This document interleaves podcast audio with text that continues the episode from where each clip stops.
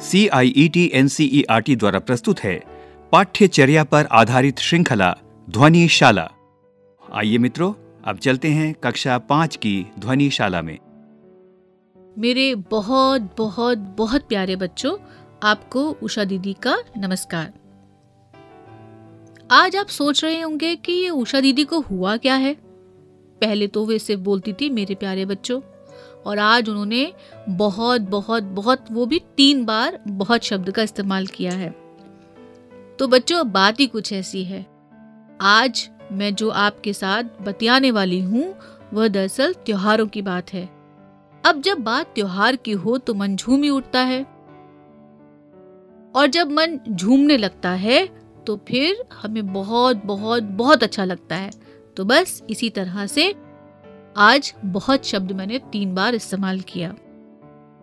किसी भी तीज त्योहार का नाम सुनकर आपके जहन में सबसे पहले क्या बात आती है?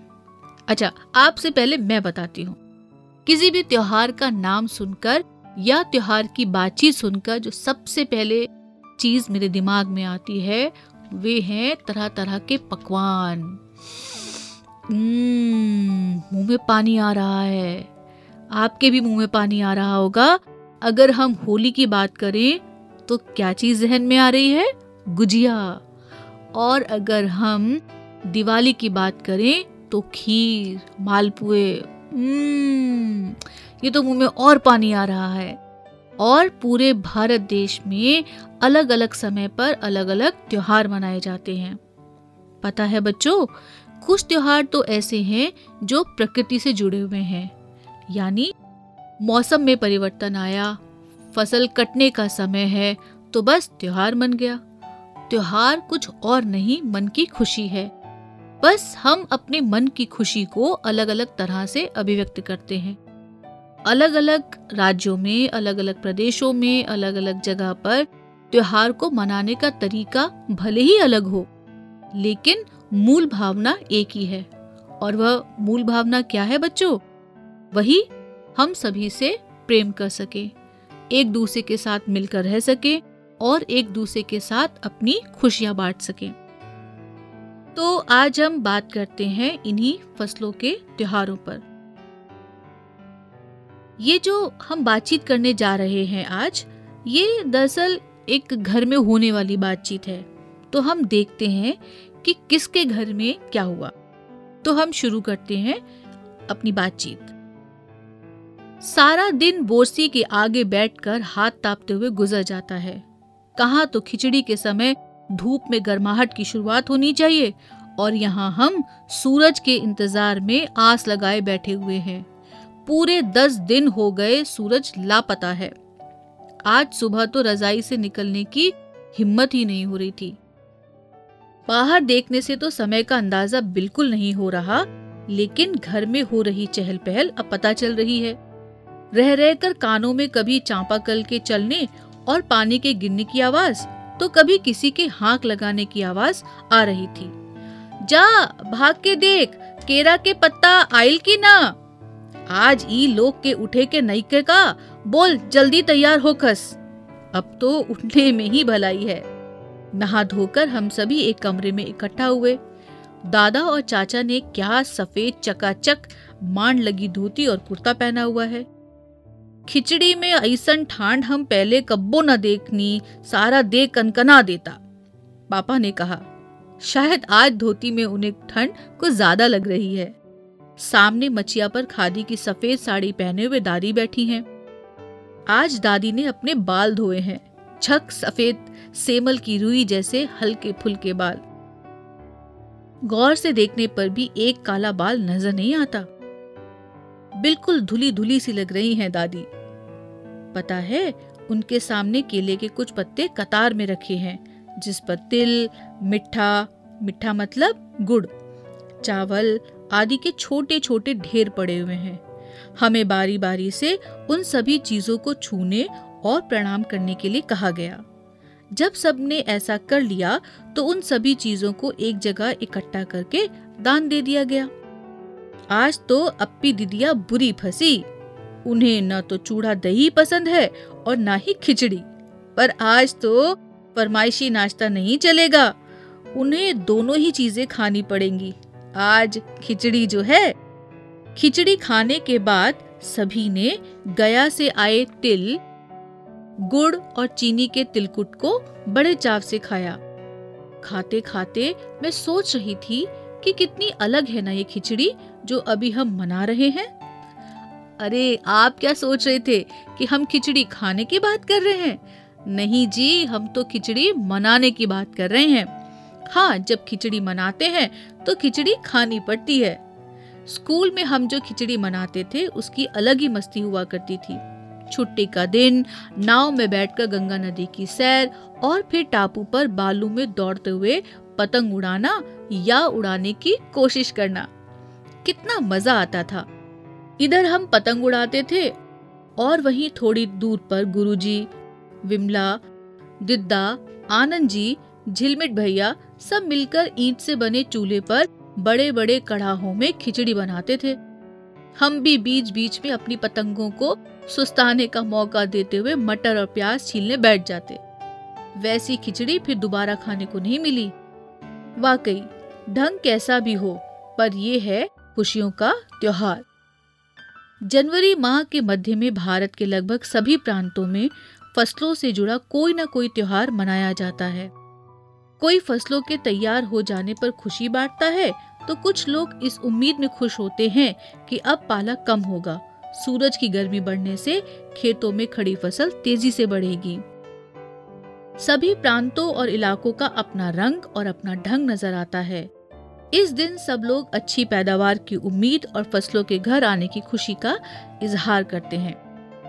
उत्तर प्रदेश, बिहार, मध्य प्रदेश में मकर संक्रांति या तिल संक्रांत, असम में बिहू, केरल में ओणम, तमिलनाडु में पोंगल, पंजाब में लोहड़ी, झारखंड में सरहुल, गुजरात में पतंग का पर्व सभी खेती और फ़सलों से जुड़े त्योहार हैं। इन्हें जनवरी से मध्य अप्रैल तक अलग अलग समय मनाया जाता है। पता है, झारखंड में सरहुल बड़े जोशो खरोश के साथ मनाया जाता है। चार दिनों तक इसका जश्न चलता रहता है। अलग अलग जनजातियाँ इसे अलग अलग समय में मनाती हैं। संथाल लोग फरवरी, मार्च में तो ओराम लोग इसे मार्च, अप्रैल में मनाते हैं। बच्चों, क्या आपको पता है आदिवासी किसकी पूजा करते हैं? हम्म आदिवासी आमतौर पर प्रकृति की पूजा करते हैं। सरहुल के दिन विशेष रूप से साल के पेड़ की पूजा की जाती है। यही समय है जब साल के पेड़ों में फूल आने लगते हैं और मौसम बहुत ही खुशनुमा हो जाता है। स्त्री पुरुष दोनों ही ढोल मंजीरे लेकर रात भर नाचते गाते हैं। चारों ओर फैली हुई छोटी छोटी घाटियाँ लंबे लंबे साल के वृक्षों का जंगल और वहीं आसपास बचे छोटे छोटे गाँव। लिपे पुते करीने से बुहारे और सजाए गए अपने घरों के सामने लोग एक पंक्ति में कमर में बाहें डालकर नृत्य करते हैं। अगले दिन वे नृत्य करते हुए घर घर जाते हैं और फूलों के पौधे लगाते हैं। एक और मज़ेदार बात होती है, मालूम है? घर घर से चंदा मांगने की भी प्रथा है, पर चंदे में मालूम है क्या मांगते हैं? मुर्गा, चावल और मिश्री। फिर चलता है खाने पीने और खेलों का दौर। तीसरे दिन जाकर पूजा होती है, जिसके बाद लोग अपने कानों में सरे का फूल पहनते हैं।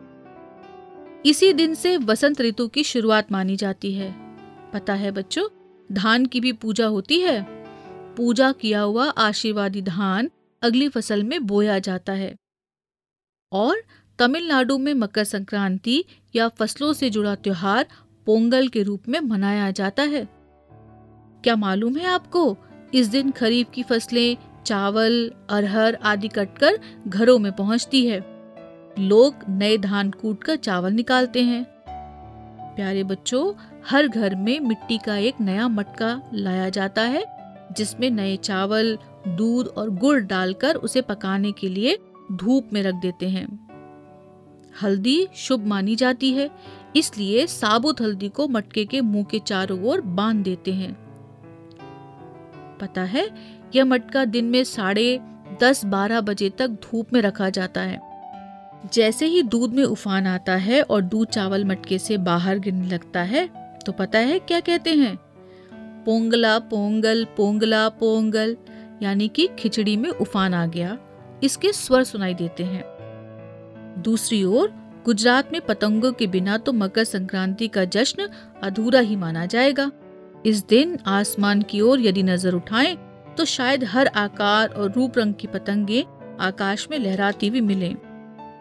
प्रत्येक गुजराती चाहे वे किसी भी धर्म, जाति या आयु का हो, पतंग उड़ाता है। हज़ारों लाखों पतंगों से सूर्य भी ढक सा जाता है। प्यारे बच्चों, कुमाऊं में मकर संक्रांति को क्या कहते हैं? पता है? कुमाऊं में मकर संक्रांति को घुगुतिया भी कहते हैं। इस दिन आटे और गुड़ को गूंद कर पकवान बनाए जाते हैं। इन पकवानों को तरह तरह के आकार दिए जाते हैं। पता है कौन से आकार?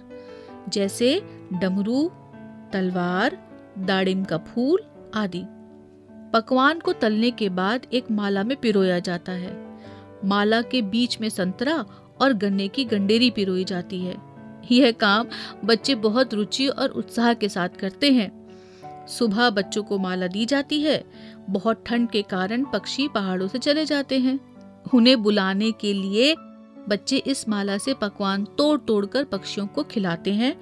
और पता है क्या गाते हैं? वे गाते हैं कौआ आओ घुगुत आओ, ले कौआ बड़ो, माँ के दे जा सोने की घड़ो, खा ले पूरी, माँ के दे जा सोने की छुरी। ऐसे गाते हैं गाना। इसके साथ ही जिस चीज़ की कामना हो, वह मांगते हैं। है ना कितने अलग अलग अंदाज मकर संक्रांति को मनाने के? कहीं दूध, चावल और गुड़ की खीर बनती है तो कोई पाँच प्रकार के नए अनाज की खिचड़ी बनाता है। कहीं कहीं लोगों का सैलाब नदी में स्नान के लिए उमड़ पड़ता है। पता है बच्चों, लोग ठंड से ठिठुरते रहेंगे, पर बर्फीले पानी में कम से कम एक डुबकी तो ज़रूर लगाएँगे। हाल यह होता है कि इन जगहों पर तिल रखने की भी जगह नहीं होती। तिल से याद आया मकर संक्रांति के दिन पानी में तिल डालकर स्नान करना, तिल दान करना, आग में तिल डालना, तिल के पकवान बनाना विशेष महत्व रखता है। तुम्हारे घर या इलाके में इस त्योहार को कैसे मनाया जाता है? इसे खिचड़ी, पोंगल, मकर संक्रांति या कुछ और कहा जाता है। बच्चों या तुम फ़सलों से जुड़े कोई और त्योहार मनाते हो? यदि तुम आपस में बात करो तो तुम्हें जानकर हैरानी होगी कि कई बार एक ही इलाके में रहने वाले लोग भी इस त्योहार को अलग अलग ढंग से मनाते हैं। अरे, आप कहाँ चल दिए? अभी तो कार्यक्रम चल ही रहा है। अच्छा। तो आपका मन कर रहा है कि हम जल्दी से रसोई घर में जाएँ और खीर, पुए और जो पकवान बने हैं, उन्हें खाने बैठ जाएँ। और पता है, कुछ बच्चे तो जल्दी से जाना चाहते हैं छत पर ताकि ढेर सारी पतंग उड़ाएँ। पतंग को भी सुस्ताने का मौका दीजिएगा और आप पकवान मज़े से खाइएगा। तो ये तो थे फ़सलों से जुड़े हुए हमारे त्योहार। आपको अब एक अंदाज़ा हो गया होगा कि देश के अलग अलग हिस्सों में फ़सलों से जुड़े हुए कौन कौन से त्योहार हैं। मैंने पहले भी आपको बताया था बच्चों, त्योहार अलग अलग तरीके से भले ही हम मनाते हैं, लेकिन हमारी भावना एक ही है। और इस एक अच्छी भावना के साथ एक और चीज़ है जो सब त्योहारों में एक जैसी है। वो क्या भला? वो है पकवान। अब चाहे कोई खिचड़ी बनाए या कोई खीर बनाए, कोई मालपुए बनाए, या कोई कुछ भी बनाए, लेकिन पकवान तो ज़रूर बनते हैं। और उन्हें खाने में जो स्वाद आता है बस पूछिए मत। और यह लगता है कि यह त्योहार हम साल भर यूँ ही मनाते रहें। किस लिए? इसलिए ताकि हमें रोज नए नए पकवान खाने को मिले। तो प्यारे बच्चों आपने ये भी जाना कि खिचड़ी मनाने में और खिचड़ी खाने में फ़र्क है। खिचड़ी मनाने का मतलब है कि हम मकर संक्रांत मना रहे हैं, यानी कि हम खिचड़ी बनाएँगे, ठीक है? और इस खिचड़ी मनाने में हम खिचड़ी खाते भी हैं। तो कभी आपको ऐसा लगता है कि बच्चे क्या ज़्यादा पसंद करते होंगे? बच्चे खिचड़ी खाना ज़्यादा पसंद करते हैं या खीर खाना पसंद करते हैं। भाई, मैं तो खीर खाना ज़्यादा पसंद करती हूँ। खिचड़ी खाने में तो मुझे कोई मज़ा नहीं आता। वो क्यों भला? वो इसलिए क्योंकि खिचड़ी में होता है नमक और हमें तो मीठा पसंद है। तो कुछ मीठा हो जाए के नाम पर हमें खीर बहुत पसंद है। और अलग अलग बच्चे अलग अलग त्योहारों पर अलग अलग पकवान खाते हैं। और अगर पड़ोसियों के यहाँ से त्योहार के दिन निमंत्रण आ जाए तो क्या कहने? हम पड़ोसियों के यहाँ जाकर भी पकवान खूब खाते हैं। अच्छा बच्चों, एक बात बताइए।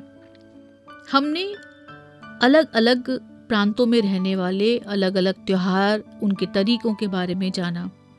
लेकिन इस पूरी बातचीत में एक और अच्छी बात है। वो ये बात है कि जब हम अपनी बात कहते हैं तो अपनी भाषा का इस्तेमाल करते हैं। जैसे, आज ई लोग के उठे के नहीं के का यानी कि एक खास तरह की भाषा है कि आज ये लोग उठे या नहीं। तो ये बात किसके लिए कही गई है?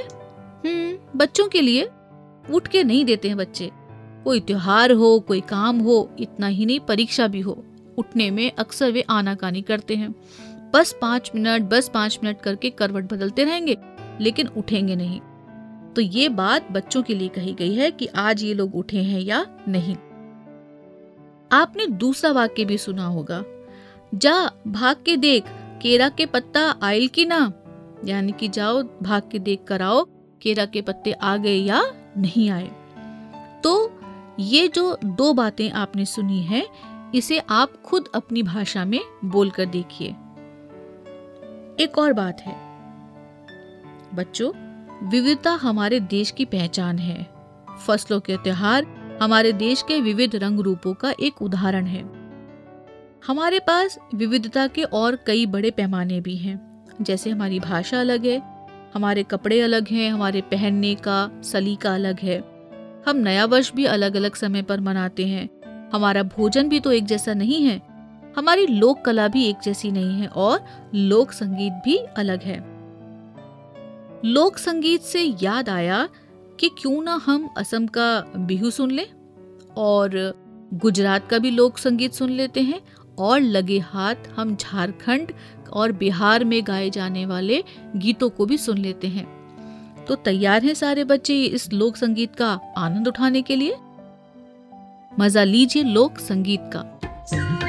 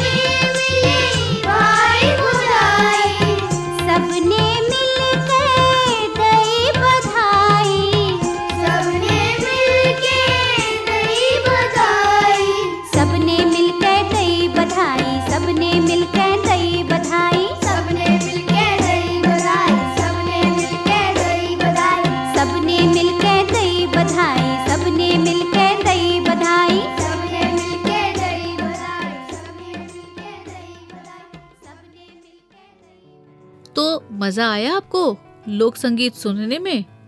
आप सबको अलग अलग भाषाओं के कुछ लोकगीत तो याद हो गए होंगे, है ना? अच्छी बात है। और मैं आपसे आज विदा लेती हूँ और अगले कार्यक्रम में मैं बहुत जल्द आपके साथ मिलूँगी। तब तक के लिए ढेर सारा प्यार और नमस्कार। साथियों, अभी आपने सुना पाठ्यक्रम पर आधारित श्रृंखला ध्वनिशाला। निर्माण सहायक मीनाक्षी कुकरेती और तनु गुप्ता। ध्वनियांकन, बटी लैंगलिंगडो। कार्यक्रम निर्माण, वंदना अरिमर्दन। तथा प्रस्तुति C I E T N C E R T New Delhi, Bharat.